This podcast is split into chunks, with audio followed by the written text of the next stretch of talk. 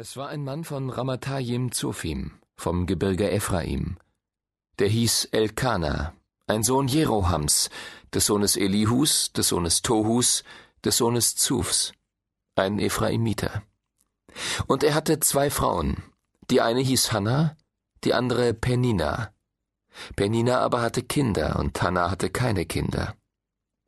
Dieser Mann ging jährlich hinauf von seiner Stadt, um anzubeten und dem Herrn Zebaoth zu opfern in Silo. Dort aber waren Hofni und Pinhas, die beiden Söhne Elis, Priester des Herrn.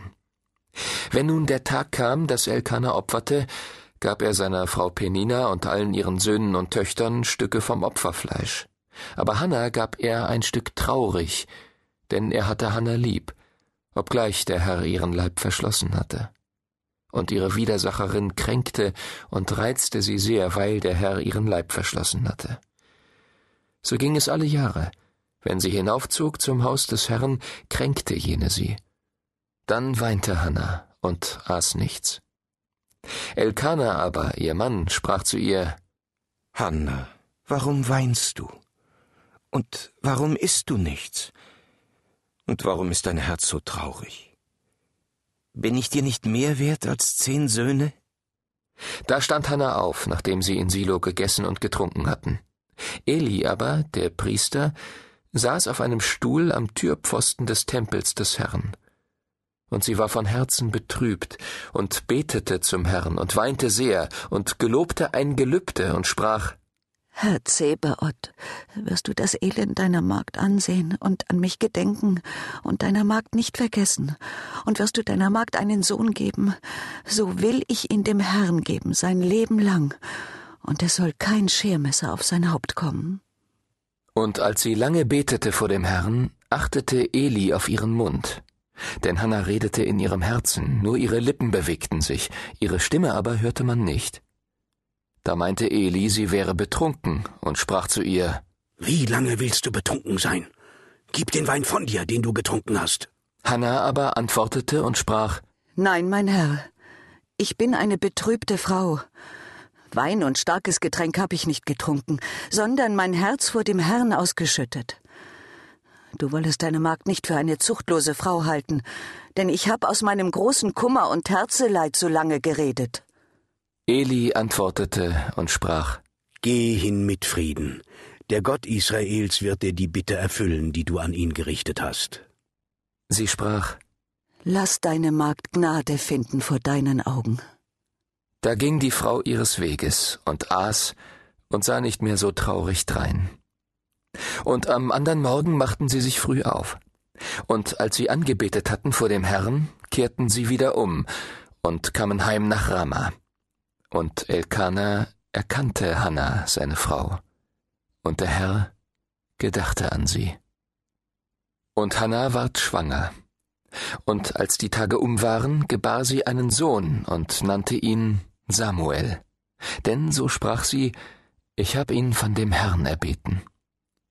Und als der Mann Elkana hinaufzog mit seinem ganzen Hause, um das jährliche Opfer dem Herrn zu opfern und sein Gelübde zu erfüllen, zog Hanna nicht mit hinauf, sondern sprach zu ihrem Mann Wenn der Knabe entwöhnt ist, will ich ihn bringen, dass er vor dem Herrn erscheine und dort für immer bleibe. Ihr Mann Elkanah sprach zu ihr So tu, wie dir's gefällt.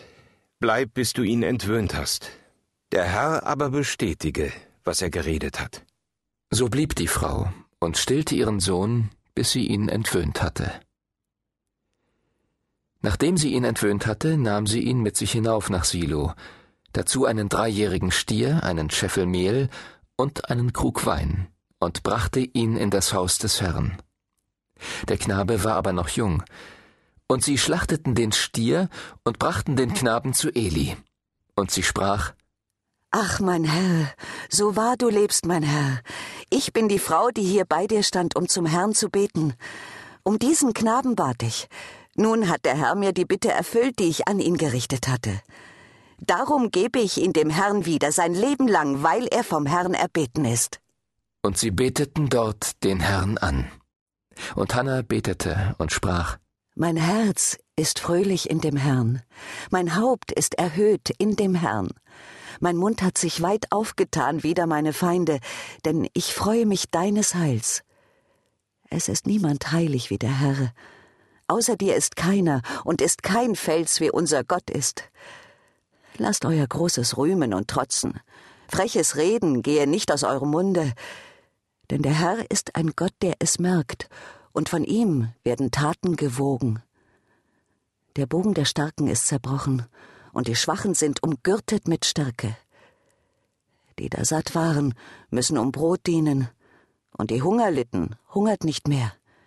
Die Unfruchtbare hat sieben geboren, und die viele Kinder hatte, welkt dahin. Der Herr tötet und macht lebendig, führt hinab zu den Toten und wieder herauf. Der Herr macht arm und macht reich, er erniedrigt und erhöht. Er hebt auf den Dürftigen aus dem Staub und erhöht den Armen aus der Asche, dass er ihn setze unter die Fürsten und den Thron der Ehre erben lasse. Denn der Welt Grundfesten sind des Herrn, und er hat die Erde darauf gesetzt. Er wird behüten die Füße seiner Heiligen, aber die Gottlosen sollen zunichte werden in Finsternis. Denn viel Macht hilft doch niemand. Die mit dem Herrn hadern sollen zugrunde gehen. Der Höchste im Himmel wird sie zerschmettern, der Herr wird richten, der Welt enden. Er wird Macht geben seinem Könige und erhöhen das Haupt seines Gesalbten. Und Elkanah ging heim nach Rama in sein Haus. Der Knabe aber war des Herrn Diener vor dem Priester Eli. Aber die Söhne Elis waren ruchlose Männer. Die fragten nichts nach dem Herrn, noch danach, was dem Priester zustände vom Volk. Wenn jemand ein Opfer bringen wollte, so kam des Priesters Diener, wenn das Fleisch kochte, und hatte eine Gabel mit drei Zacken in seiner Hand und stieß in den Tiegel oder Kessel oder Pfanne oder Topf, und was er mit der Gabel hervorzog, das nahm der Priester für sich. So taten sie allen in Israel, die dorthin kamen nach Silo. Desgleichen, ehe sie das Fett in Rauch aufgehen ließen, kam des Priesters Diener und sprach zu dem, der das Opfer brachte Gib mir Fleisch für den Priester zum Braten, denn er will nicht gekochtes Fleisch von dir nehmen, sondern rohes. Wenn dann jemand zu ihm sagte Lass erst das Fett in Rauch aufgehen und nimm dann, was dein Herz begehrt.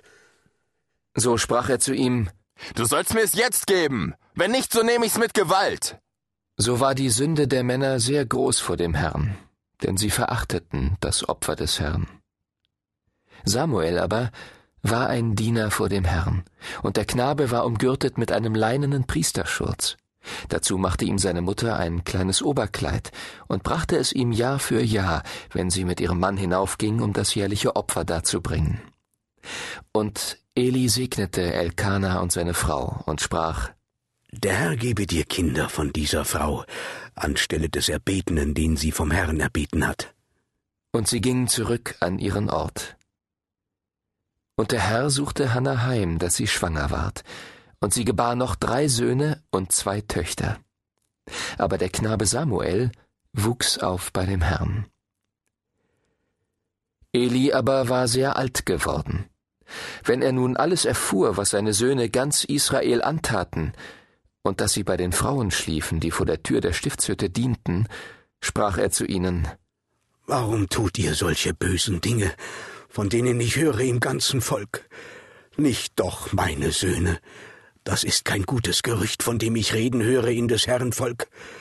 Wenn jemand gegen einen Menschen sündigt, so kann es Gott entscheiden. Wenn aber jemand gegen den Herrn sündigt, wer soll es dann für ihn entscheiden?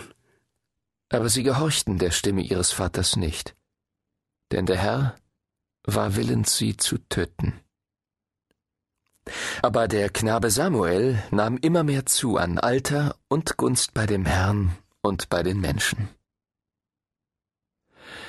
Es kam aber ein Mann Gottes zu Eli und sprach zu ihm So spricht der Herr. Ich habe mich offenbart dem Hause deines Vaters, als die Israeliten noch in Ägypten dem Hause des Pharao gehörten, und hab's mir erwählt aus allen Stämmen Israels zum Priestertum, um auf meinem Altar zu opfern und Räucherwerk zu verbrennen und den Priesterschutz vor mir zu tragen.